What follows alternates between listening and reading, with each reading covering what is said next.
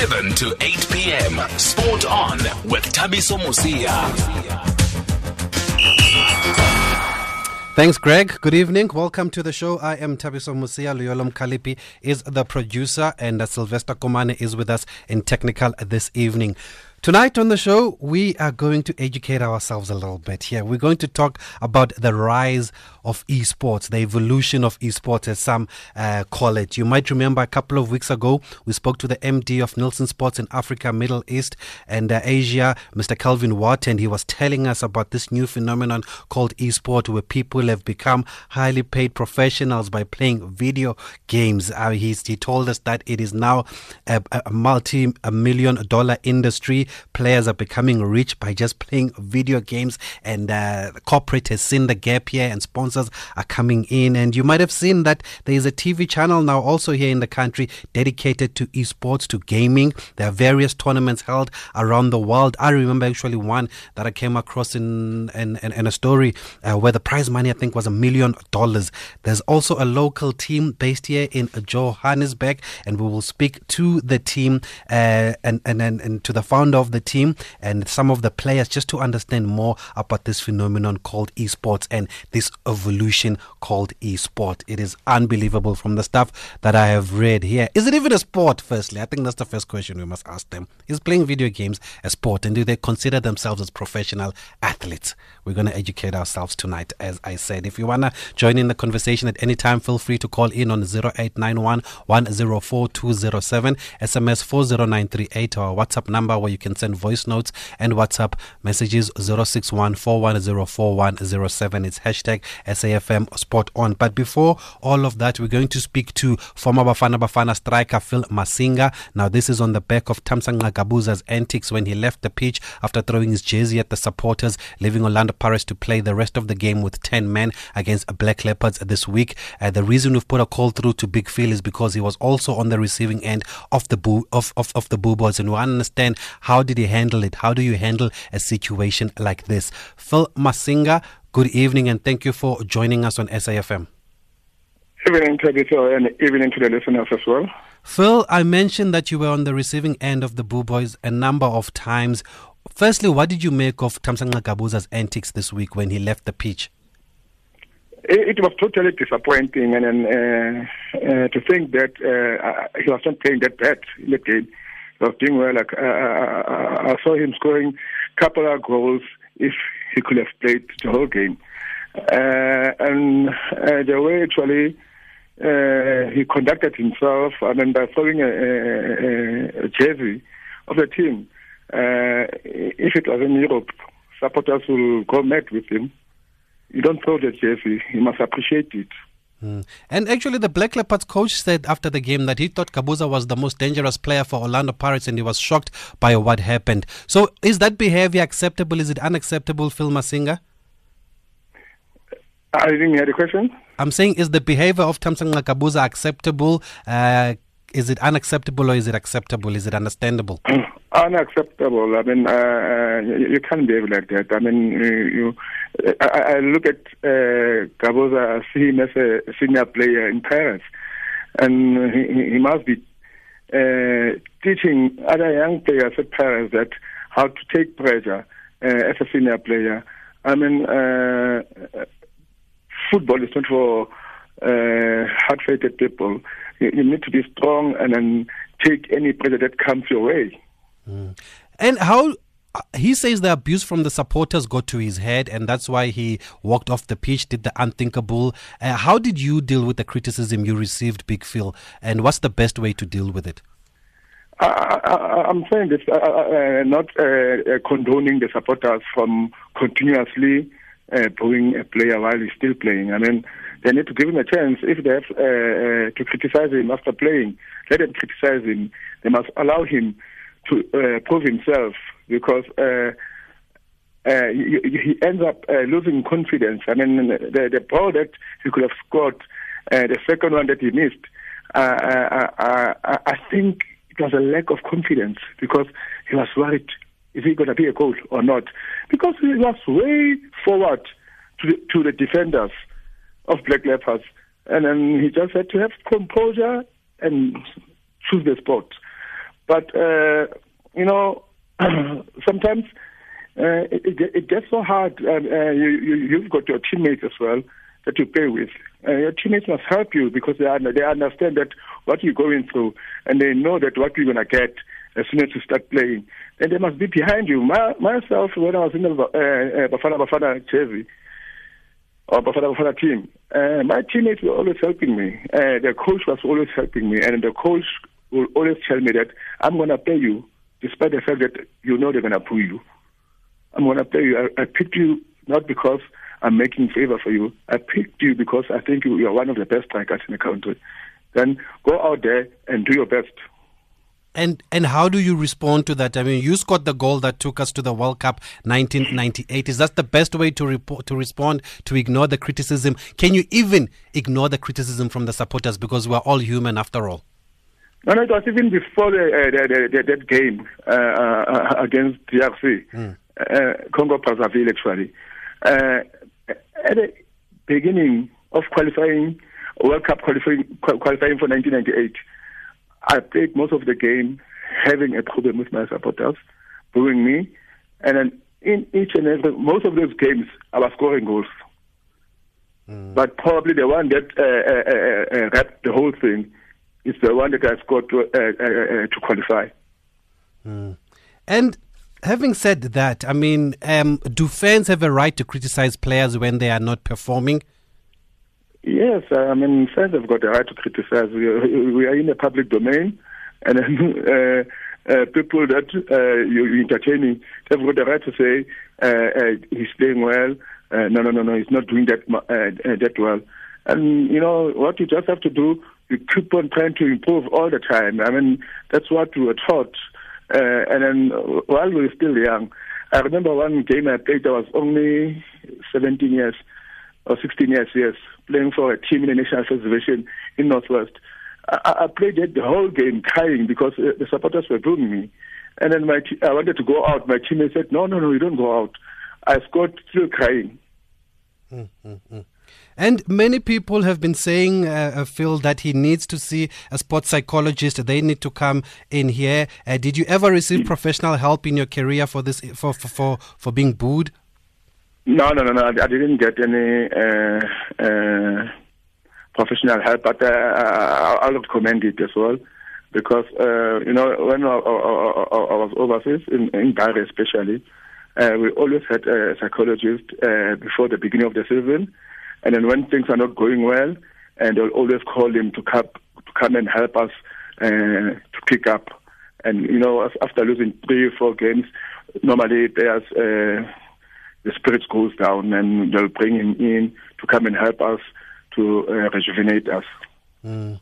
And finally, now, um, can this relationship with Gabuza and the supporters be fixed? Is he the only one that can fix it by, by scoring goals, or is the apology enough?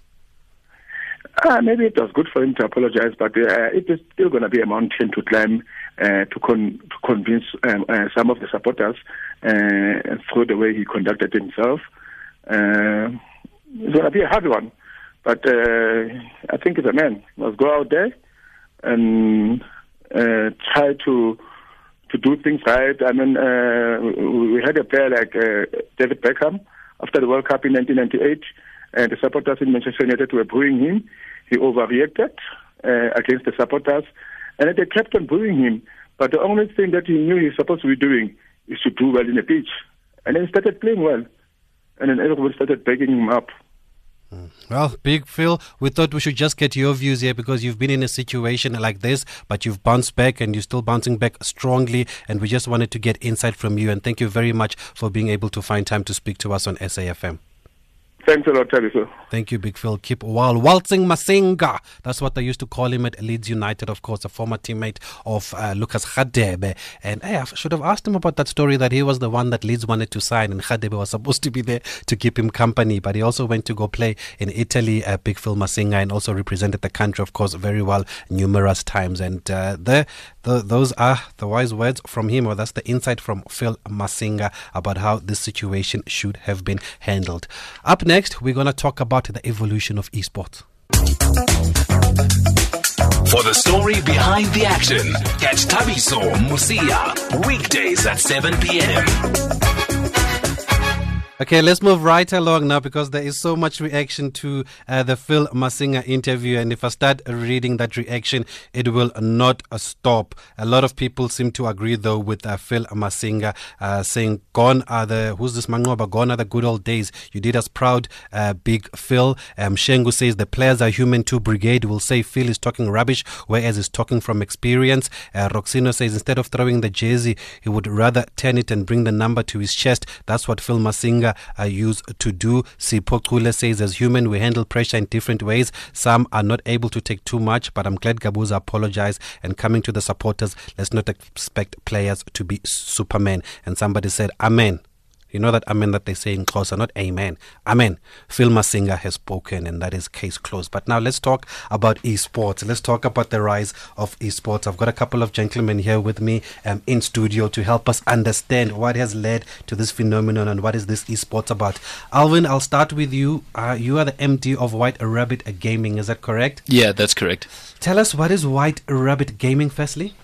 So we're a multi-gaming organization, or MGO for short. And uh, what we basically do, we create an environment for players to actually focus on developing their, their skills in, in esports or, ge- or e- competitive gaming, if you want to call it that. And uh, yeah, then we just give them that environment and, and help them to make the best out of uh, their careers that they can. When was it formed and who makes up White Rabbit? So we formed in 2008, actually as a casual as a casual bunch of guys that uh, that just played games, and in with the development of esports over the world, we decided in 2015 to register as a as a business, and since then we've uh, we've run it as a business. So we've got um, four business partners. It's myself, a guy named Martin Bierkus, and Wayne Edwards, and then Ashley Groves, who's the fourth director. I asked you this off air. Let's just clarify it because people could be as confused as me. What is the difference between esports and gaming? So esports is the competitive side of it. Uh, that's where um, you you play in certain tournaments, you play against one another. Um, usually, there's quite a bit of money involved in it as well. And then gaming is just just casual gaming. So uh, I think majority of people are gamers in some way or another, whether it's on your phone, whether it's um, a first-person game or RPG or whatever that you play on your computer. It's just something that you do for fun and to unwind. So with White Rabbit Gaming, you are basically a club owner. Yes, is, is that what you are? Exactly. And then you've We're- got players. Exactly. We're like the we're like the sharks of uh, you know for gaming. Well, you're dressed in black and white like the sharks of gaming. so, so what is the responsibility of the players? What what are their jobs? What do you expect from the players? So we expect for, um, them to give their best. We um, we meet with them fairly often, um, where where we just chat about you know what we can do, um, where we want to go as a team, and uh, what what their responsibility is is to ensure that they've got enough practice hours to.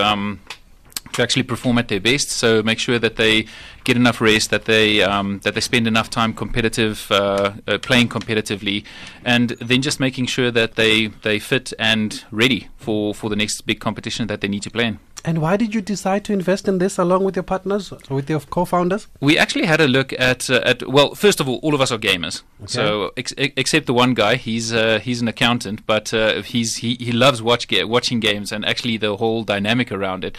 And we've converted him recently. But uh, what we what we actually had a look at is how esports was growing um, over the world. And I, I was an avid uh, StarCraft watcher. Okay. So we really enjoyed the hype around that when you watch tournaments like DreamHack, ESL, all of those massive tournaments on um, where the players play. And we just decided that, you know what, we want to create the same environment in South Africa where uh, the players actually get all of that status. You know, they def- they develop their own groupies, their own following, and then also drag all of those people into one central place like a stadium or whatever, where people literally just go and cheer on their favorite players and their teams to support them in playing games. There has to be a return on investment, though. What is it? Not currently. Not currently. what are you hoping uh, to achieve? Look, uh, we we're doing this for the passion. That that's literally the first point. Um, why we why we established it. We um, we want more people to play games. Uh, the um, the health benefits from gaming is actually it's it's incredible. Um, it reduces stress. It improves hand eye co- hand eye coordination. Um, there's a company called IFTF Institute for the Future, owned by a lady called Jane McGonigal. Um, that solve massive, complicated like health issues, world problems using gaming principles, and um, our long-term aim is is obviously to be established as a as a proper club um, or as a proper entity, similar to what traditional sports are following. But the industry is quite new at the moment. Very few brands and people are, um, also should I say, non-endemic brands to the industry, are actually keen to to get into the industry um, and into esports. And I don't think it's going to be long. But but the main aim is to actually just grow this and have more people get to tournaments and hopefully one day fill up a lot of a lot of the stadiums in SA. Well, I think you've answered Gideon Mapanga's question on Twitter here who wanted to know what are the benefits of e-gaming. Before we get to the players, what are the challenges? Um, are you facing any challenges at the moment? Um, here in South Africa, is it different? Um, look, there's always challenges. I think in any industry that you're in. Um, currently, our biggest challenge is just um, just getting more people involved in the industry. Currently, the tech brands, all of those guys are really involved. A lot of them. Um, I mean, this is the the the environment where they play. But um, I think the other, other challenge is actually getting other brands involved, so the non-endemic brands. But I think the question on everyone's mind there is, well, how do we get involved? And then, secondly, um, you know, what what is the return for us going to be on that? The typical business questions. But I, I would say that's probably our biggest challenge at the moment is getting the bigger brands involved to show that there's that there's proper traction. Because I think as soon as that starts happening, you're going to get a lot more um, involvement from other people. Um, parents start buying into it, etc. Okay, let's talk to some of the players here. We've got Wesley Rose and Gavin Nelson, right? Hello, hello. Hello. Are you guys athletes? Do you consider yourself as athletes? Or who's gonna? Okay, who's gonna? Please introduce yourself and, and just your title, because there's a Dota 2 captain, White Rabbit Gaming. There's also CSGO captain. Right. Just please introduce yourself. Hi, I am uh, Wesley Rose. I'm 25 years old, and I uh, play a game called Dota 2 for White Rabbit Gaming. Are you an athlete? Yes, I would consider I am.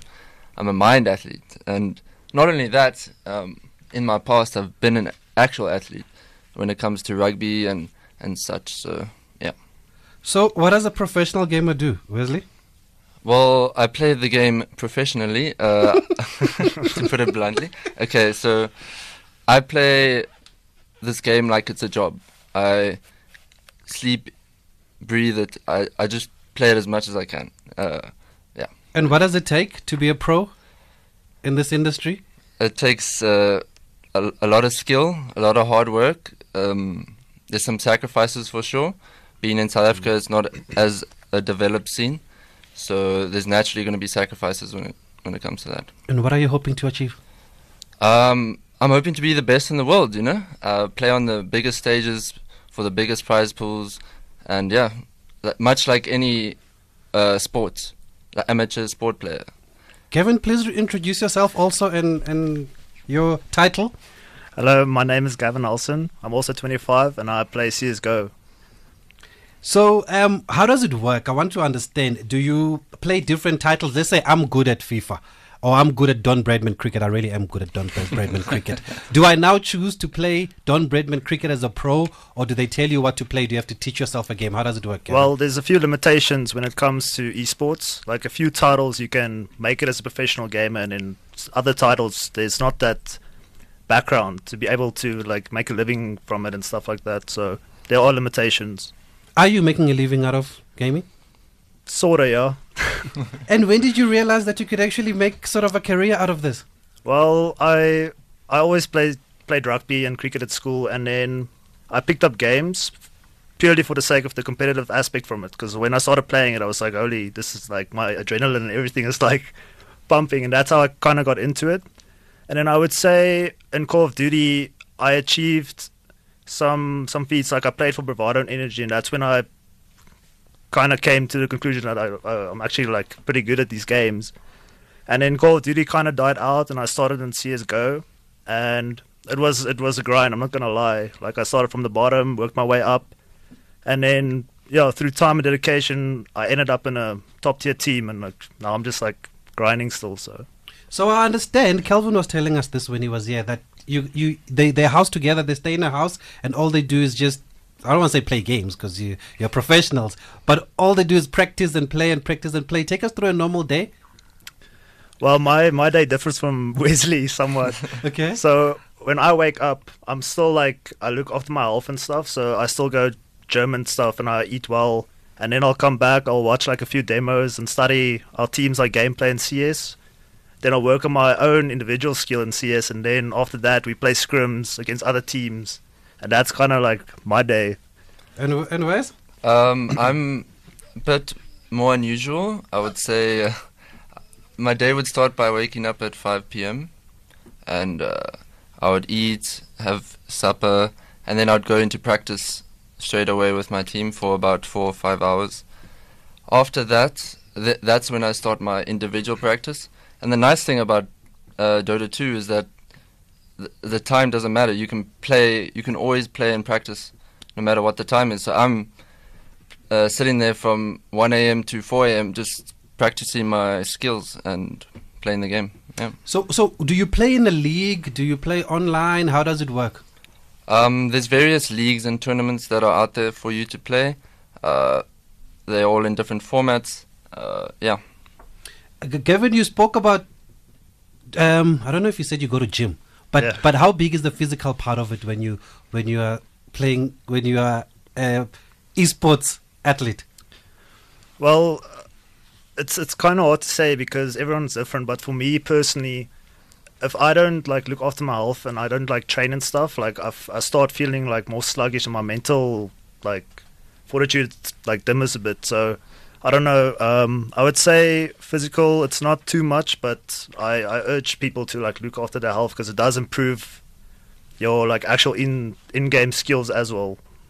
Is the pressure on you guys since there are people that are investing in you to to do this professionally? How's the pressure? What are you judged on? I mean, yeah, for my team, there's a bit of pressure since we fairly like new into this org, and um, there are goals that we have to meet. So in order to achieve those goals, like we have to put in a bit more time and stuff. So yeah, I feel like, um, much like any athlete, there's always going to be pressure there because Mm. you want to push yourself to the limits. You want to do the best you can do. So for, for myself, there's always this pressure to do the best I can do. yeah. Well, if you've just joined us, we are talking about the evolution of esports. We are trying to understand uh, this rise of esports in South Africa and, and internationally. As I said, we've seen it on TV now. There's a channel dedicated to it. There are tournaments that are played uh, worldwide, and uh, people are professionals now. They're professional athletes. And if you have any questions, uh, you can always uh, tweet us, SAFM Radio, or you can call us on 0891104207, SMS 40938. Our WhatsApp number is 0614104107. We'll continue after this quick break. Call Thabiso now 0891 104 207. Let's have the conversation at SAFM Radio on Twitter. Okay, we are back talking about the rise of uh, e- of the evolution of esports. Uh, there is a question here. Let me just find it. Let me just find it quickly here. It is from Nosito on Twitter, who wants to find out how many teams are there in South Africa. Alvin, how does it work here in South Africa? Can you do you play against local guys or do you play against international guys? Uh, that's that's a good question. We th- there's actually a lot of teams in South Africa. I think in excess of about 500 teams. Um, that's if you look across different titles. In terms of uh, in, in terms of teams, you actually need to look at it from an organizational point of view. Um, so from an MGO or the multi gaming organization point of view.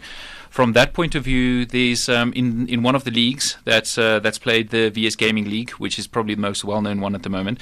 There's about um, there's eight eight or ten masters teams, uh, which which is pretty much your top echelons, and then after that you get uh, you get your Premier Division, which is um, which is also about eight or ten teams, and then you get your first division, your second division, Open Division. So very much like normal sports. Um, in terms of where we get our practice from, a lot of the practice comes from the European teams for the Dota team. So they, they play against a lot of the European teams, and then for, for Gavin and, and the CS:GO team, they, they play a lot of um, a lot of local um, scrimming against other teams. We also have an Overwatch team. We've also got the League of Legends, PUBG, all of that, and, and a lot of that is also overseas, um, playing on those servers. And what are some of the major tournaments uh, here and overseas? Major tournaments, uh, VS Gaming. The VS Gaming is is the biggest one. They've got the Masters and the Championship, which uh, which which actually culminates on. Uh, 14 to 16 September with Comic Con coming up, so we'll Okay. be playing there. And then there's also Mettlestate. That's uh, we just finished the Dota tournament there. Um, they host CS:GO. Um, there's a Call of Duty tournament coming up. Uh, Arena also ho- hosts fight nights um, with like Street Fighter and things like that. Um, yeah, those are pretty much the biggest ones, guys. Am I missing anyone? Well, for CS is ECA and and then WSG for Dota and CS as Yeah, well. yeah. Like Forgot about that one. international qualifiers. So yeah, that's on, pretty tweet- much it. on Twitter, Loiso wants to know is, is, is FIFA one of the titles that's considered um, as one of where you can play professionally? Yeah, definitely. Actually, in South Africa, it has the largest prize pool. Like if, if you had to win FIFA, uh, I know VS hosts it. and, Yes, uh, re- yeah. it was about two or three months ago. I Yeah, remember yeah, there was something. And if, if you win that tournament, you as an individual get 500,000 rand. no ways. Yeah, In South Yeah, Africa? That's crazy, Yeah. yeah. Yeah, I think uh, was it 16 year There was a si- yes, there Yeah, was a yeah, 16 year old Sub, that Sabu won it. I believe his name is. So that boy got half a million. Yes. Yolo, let's find out where he stays and where he goes to school, eh? Um, there's another question here. Oh gosh, let me just get my Twitter uh, from uh, from Batembu who wants to know at what age does one start becoming part of a team? it can actually be any any any age. Um, one of the youngest players that we've that we've picked up so far was uh, was 14 years old. Um, so uh, then you just need to get parental consent as well. But I think what is great at the moment is that a lot of parents are realizing that their kids actually have skill, and as soon as they see the organization is legit, and you know they invest in the player, you know they they pay for his flights, his accommodation, they look after him, and make sure he's fed well, etc. Then they're quite willing to um, to actually invest their time there as well. But I would say anything from between 14 to about to about 16, 17 is where the peak um, comes, where a lot of people actually enter that competitive environment. And then when do you realize that they've got talent? How do you know? No, you you can see it. Um, usually, when you go to tournaments uh, and you, or any any any of these uh, LAN LAN events or whatever, you you just have a look at some of the teams playing against one another, and you can you can clearly see it that there's one or two players that stand out and what they call carry the team moving forward. Ah. The other question is how does scoring work? Does it does it differ according to the game that you play? How does it work? Well, yeah. Um, in Dota 2, the scoring would be the amount of kills that each team has. So it's a Let me just go into Dota 2 a bit. It's a five versus five game. So you each player controls a character within the game, and uh, it, during the game you kill another opposing player's character. So yes, You eliminate scoring. the competition. yeah. Yeah, but yeah, scoring does differ. Like every title, every game, it's has a different like scoring system. So yeah, and then um, Llewellyn wants to know: Can you specialize on more than one gaming title? yeah, definitely, I think so. Yeah. Is it wise to do that, or do you rather focus on one and then Um, see how far you go? If you there? really want to make it, I'd say focus on one. But if you want to keep like your options open and you want to see kind of like in what direction you want to go, I'd say like play multiple. Yeah. Yeah. Alvin, how's the landscape here compared to the international scene? Um, okay. Uh, in in terms of what what Or- what element? Or just oh, no, actually, let me put it this way: explain to us how big is esports um, internationally? Esports internationally, if Because look I've at- seen s- s- um, stadiums are packed. I've seen Yeah. these guys are followers. Yeah. They've got fans. The Dota International just finished. Um, it finished last we- uh, this weekend past now, which is the biggest Dota 2 tournament in, in the world. Prize pool was twenty seven million dollars. Um, Woo! that's, yeah, twenty seven million dollars. No so way. yeah, that's a lot that's, of money. play- that's more than playing golf. It's it's actually the the biggest tournament. It's bigger than than golf, um, American football, and basketball. All of those three major events put together. So that's that's your prize pool that you're looking at. And uh, in terms of the, the scene, how does South Africa compare to that? Now, you've got your developed markets um, like North America, Europe, you've got Southeast Asia as well. Those are the guys that's been doing this for a long time. But when we were in China um, in March this year for the World Esports Games, we actually, I spent a lot of time with one of the international teams, uh, one of the guys from Virtus Pro. Um, and by gaining a lot of that knowledge that he shared, I realized that we, we're actually not that far behind. And uh, Calvin would have told you as well that we are currently busy, um, from a Nielsen point of view, to actually um, collect data on and comparing that internationally. And when we look at a lot of that data and comparing it to developed markets like um, like Europe, like North America, we're, we're not that we are behind. But I mean, our market generally is behind. But we are growing at the same pace, and we're going to catch up a lot quicker, which is very exciting. Calvin is on the line. We're gonna go to him uh, shortly. Uh, so, if it's a twenty, if there's a tournament for twenty-seven million dollars, who sponsors this tournament? Is it the tech companies? Is it is it the guys that develop the games that put money behind these competitions? It's actually a super clever way of raising funds. So they've um, so the the publisher is is is is um, um, what what they would usually do, Valve, is they would um, they would launch what they call the compendium. It's a virtual playbook almost, and then you can buy um, character skins. Um, so it's just a different appearance for your character that you can buy, um, and then 20. 25% of all of those funds that get raised actually goes into the prize pool um, for the event as well. So, So yeah, it's completely uh, crowdfunded. yeah, correct. And and who are some of the leading nations when it comes to esports? Where do the top players come from? Yo, there's there's quite a few. I mean, uh, Russia is, is, is, is quite an important one. But uh, if you if you look at Europe in general, it's it's a, it's very very strong. Um, I think from a CS point of view, North America is, is really really strong as well. South America's got amazing teams as well. As I mentioned earlier, Pain Gaming as well. Um, they're very good. Um, but then also you've got China, you've got Taiwan, you've got um, Japan with that's rising. Uh, you've Korea. got South Korea for Oh. StarCraft. It's yeah. There's I, I can't really say there's one country that dominates because if you look at, at TI and ESL um, as as examples for for esports.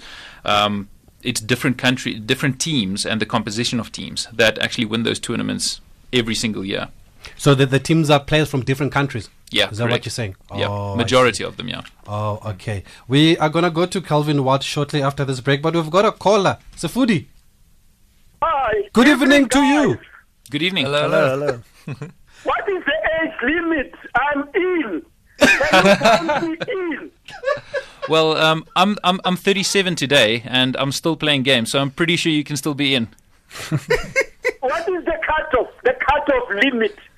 Uh, There's no cut-off limit. Eh? As, as, if you can still react and uh, you know you can still um, you know play the game, I don't think there's a limit as long as you're competitive. How competitive. do I? How do I join? What are you playing? Pac-Man. Are you- Hello. what are you playing? Eh? Are you playing no, I Pac-Man? want to play. I want to be part of the team. So which How- game do you how many specialize in? players That, that game. How, how does it consist of?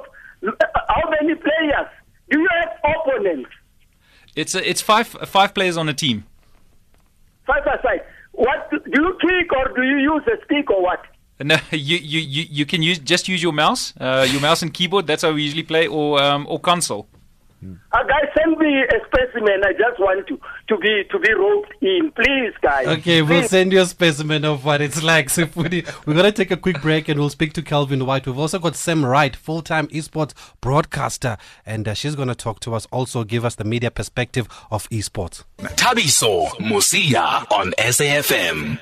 We're still talking. We, we are still talking about the evolution of esports, and we've got Calvin Watt on the line, MD uh, for Nielsen Sports Africa, Middle East. Uh, Calvin, good evening, and thank you for joining us. Oh, always good to join you. How are you? You well? You started this whole conversation. Yes, I'm fine. You started this whole conversation about the rise of esports, and you said we have to do it. I remember going to that breakfast, and I was fascinated by some of the stuff that you were presenting. You actually sent us a stat today where um, the number of female gamers is growing. Just tell us more about that bit of information you sent us. Well, I actually sent you. I was in Beijing last week and spent a lot of time with various of the publishers and, and the, the OTT operators, the streamers like Tencent, and they now have some research coming out of out of China that there are 367 million women in China that are gaming, playing games either on their mobile phones, on their desktops. Um, so they are actually gaming themselves um, So- in various formats, and it's just a huge rise of the female, um, you know, taking part, a woman from a gaming perspective. What's what's so what's led to that rise? Are there are there specific games for women, or I don't know what's led to that rise? Absolutely. They, they started to find that there were certain games that were really appealing to women, and they've started to develop a lot more of those games. Interestingly, a lot of the content within those games and the way that those games are manufactured allow for uh, a lot of social interaction within the gaming environment, and that's also pushed, um, they believe, um, very strongly for, for women to be part of those gaming environments, and it's uh, they're really doing incredibly well. Um, you know, obviously, uh, China is a very big commuter society, so a lot of it takes place while people are commuting to and from work, whether it be on trains or in buses and cars and various things. They spend a lot of time in traffic and commuting, so a lot of it is heavily built around those sort of environments. Uh, when when people have that time, you know, sitting down um, and you know uh, entertaining themselves, not sort of reading a book or anything these days, but gaming either on their phone or on their tablets, um, and that's really what's driving it. So before they were not necessarily focused on developing games for women until they saw the gap in the market. Is that what's happened here? Well, absolutely. I just think they saw the growth, and it's just really flying. So it's, it's really growing very, very big in China at the moment. Um, you know, and, and I think as as Alvin was saying earlier, you know that that part of the world, Korea, China, uh, Japan, Taiwan, even down to into Southeast Asia, we're seeing huge growth in in gaming, and and off the back of a lot of people gaming themselves, that's where the interest in esports comes along because it's effectively those people who participate in gaming that then become interested in watching um, teams like White Rabbit Gaming and, and others around the world that then participate. And you know what we're starting to see is just this huge rise of of these pro gamers. Um, Lee Faker Sang-gook, Justin Wong, Yi Lang, Dobeleaf Ping, people that you know might not uh, be be that well known to us, No. but soon they'll be the sort of people that you'll talk about in the same sort of breath as Michael Jordan and, and Tiger Woods. I know you're very big on, on, on, on sponsorships. Is Corporate South Africa um, realizing the potential of esports here? Yeah, I, I think they are. They're certainly investigating it. Uh, as a business, we probably four or five times a week are getting contacted by different corporates. Some of them, even the banks, have contacted us to ask us about, tell us about this e-gaming. What are the opportunities? How does it work? How does sponsorship work in this space? Um, so what we're seeing, you know, the, the rise of what we call the non-endemic game sponsors. The endemic sponsors are the people that produce technology that's used in gaming, and, and you would expect them to be in that place. Um, but we're starting to see a lot of the non-endemic brands starting to get really interested in, in that space, and it's a very natural place for soft drink manufacturers, even for alcohol manufacturers, for for fast food, for delivery services. All those sort of things are are, are, are starting to make contact. But, but as I said, we've even been contacted by a couple of banks recently who are very interested in the opportunity, and specifically as they're looking to interact with young male um, potential customers and, and current customers. Uh, is that the target market? Because I was going to ask, what is the target market and what- what would be the ROI for these brands? Well, you know, one of the most difficult markets, not only in South Africa but anywhere in the world, to reach is the sort of young male with money, um, because he's, he, you know, he's got a lot of things that take his interest. He's a difficult person to reach from a from a sponsored marketing and advertising pers- uh, perspective, but a very important target market. So, esports is definitely in that sweet spot of that sort of 16 to 34 age group uh, with some money. And how do you foresee the, the, the, the, the, rise over the next couple of years of esports, especially here in South Africa? What are you seeing? What's your magnifying glass telling you? Well, I think you know Alvin alluded to the fact that we very we we're right in the middle now of finalising an esports fan report for for South Africa, and I think uh, Alvin will be done sort of uh, in a week or ten days time. But I think just as he was saying, we we're seeing that South Africa is lagging behind uh, eight or ten of the major esports nations. But certainly, if we look at the pattern, the pattern is moving towards what's happened in those places. So we expect it to continue to grow very aggressively over the next two or three years, in line with what we've seen in places like the United States and France and Great Britain, uh, Korea, Japan, China, in, in those areas. So we're expecting very aggressive growth from a fan sport interest, um, and you know it's really going to become mainstream over the next two to three years. Great stuff, Calvin Watt. Thank you for always speaking to us. We'll bring you back when you've compiled that report. But thank you very much for joining uh, the conversation.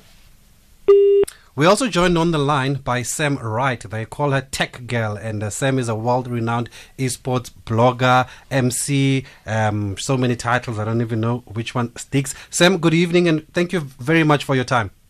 Thank you so much for chatting to me, and happy birthday to Alvin. who's in studio. Oh yeah, you beat me to it. I thought I I had him saying he's turning 37 Thanks, today. Happy birthday, Alvin. Thanks. Great way to spend your birthday in studio on the radio. Sam, tell us about your career. How do you describe your role? What do you do? Are you like the sports journalist of esports? No, I'm not the sports journalist. I'm more like the, the cheerleader, I like to think. Stand on the sidelines and cheer everyone on, try and get people to get excited about esports. But I basically do, I do do some journalism as well. I write for some publications. Um, I create content, video content, and then I also, I MC and I host events and I, I sit behind a desk. So I'm basically like the, the commentator, if, if you like, um, for different com- competitive esport events that happen around the world. Tell us about your YouTube page. What's the page about? So the YouTube page is like basically just behind the scenes. So you get a chance to, you can come and hang out and I'll show you when I go to different events or when I'm working different events, I'll kind of give you a behind the scenes look. And then I also live stream, so like three times a week I'll do a live stream where people can actually watch me playing games and I'll talk to you and I'll showcase the game and things like that. So it's really just my specific pages like YouTube and my Twitch stream is is about trying to give people an insight into the behind the scenes of esports and kind of make it exciting as well because you get to watch it and you get to see it and you get to see these players compete and then you kind of just get to get a, a, a little backstage look, if you like, as well. Mm, and you've covered a number of international events. What what are some of these high profile events that you've covered? So I've done. I'm, I'm currently working on Overwatch Contenders. So Overwatch League is a huge franchise league. So very similar to the NBA, if you like, that happens in the states. Um, and if you if we actually change it, let's do soccer. So if it's a little bit like football, so it's like the English Premiership, but then you have the English Championship, which feeds new players into the Premiership.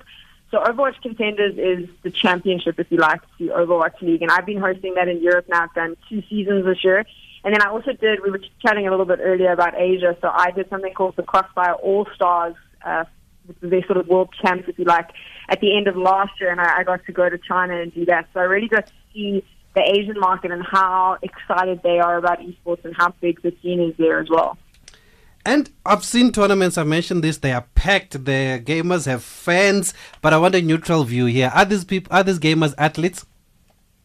I think they are athletes. I think that if you see how much work goes into it, I, I always have a chuckle uh, when I meet people that maybe don't game, and they'll say, "Oh, but that's not they're not athletes. Like they just play video games." And I'm like, "Have you ever played a video game? Like most people when you sit down and you start playing, you're not very good. I'm yet to meet someone who just magically sits down and is good. These guys put hours and hours of time into it. There's so much focus involved. There's a teamwork aspect if you're playing different games where there's more than one person. I mean, think of something as, as simple, if you like, as FIFA on console. Mm. There's a lot of work that has to go into being good. When you go and play online, whether you have it on your PlayStation or Xbox, and you decide to jump online and play, normally lose the first few times because guys put hours of work in, they train, they learn strategies, they watch how other players move, all the same things that an athlete would do. And on the flip side as well, they have to sit for hours at a time. I mean, these tournaments run for 12 hours a day, and they have to be focused that entire time. They've got to be able to be focused. Their mind's got to be working as fast as possible. So while they might not be running, down, down to the computer, I do definitely think that they are athletes. I think there's a lot of work involved, and it's a lot harder than what it looks. I'm seeing a lot of PR also in recent times. We've been receiving emails about events that are happening in and around Joburg. Uh, are, are these companies now people starting to realize the potential of esports? I don't think enough companies in South Africa specifically have actually realized the potential yet. Um, a lot of these competitions, the tournaments, these events that you're seeing, so many of them are actually funded by the community. So you'll find that a lot of the guys, um, like the White Rabbit team, they'll, they'll be putting their own money into making sure these things happen and you can notice them.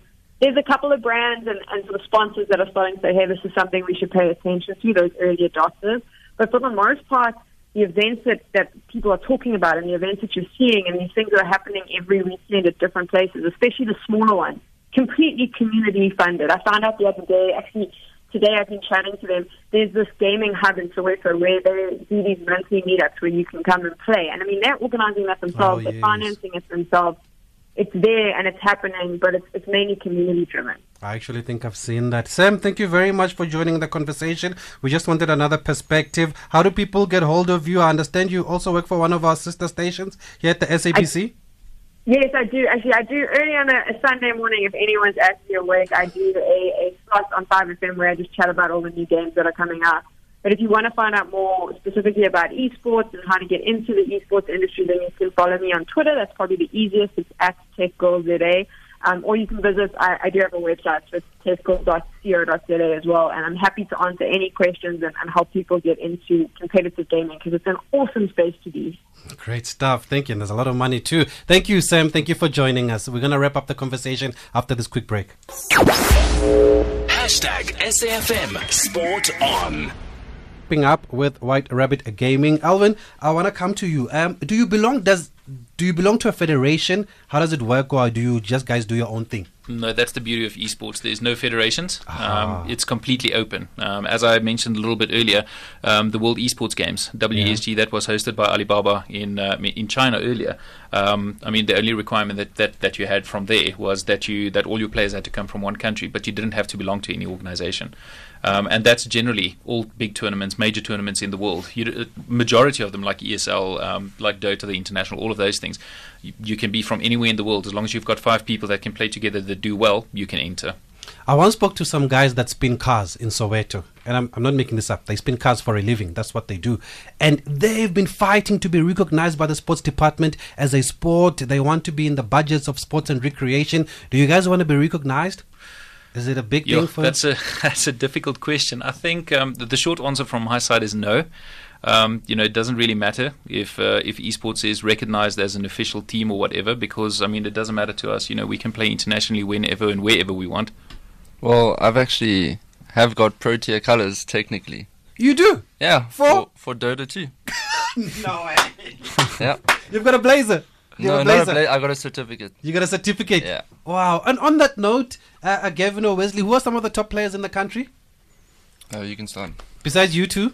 Well, if we're touching on like in general, like um, I remember in StarCraft, uh, there was a guy named Panda Tank. Like he used to like be the best StarCraft player in South Africa, and he got picked up by CM Storm internationally.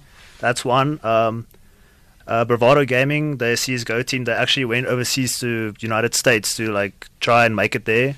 Uh, locally, people like Black Poison. Um, who else? Um, when it co- comes to the Dota side, there's a few players that have actually moved to Southeast Asia to pursue this dream, and uh, they've actually had some reasonable success. So I would say them. It would Yeah. be Travis Castaway Waters, uh, Donio Donny Texeria, and uh, Mark Lele.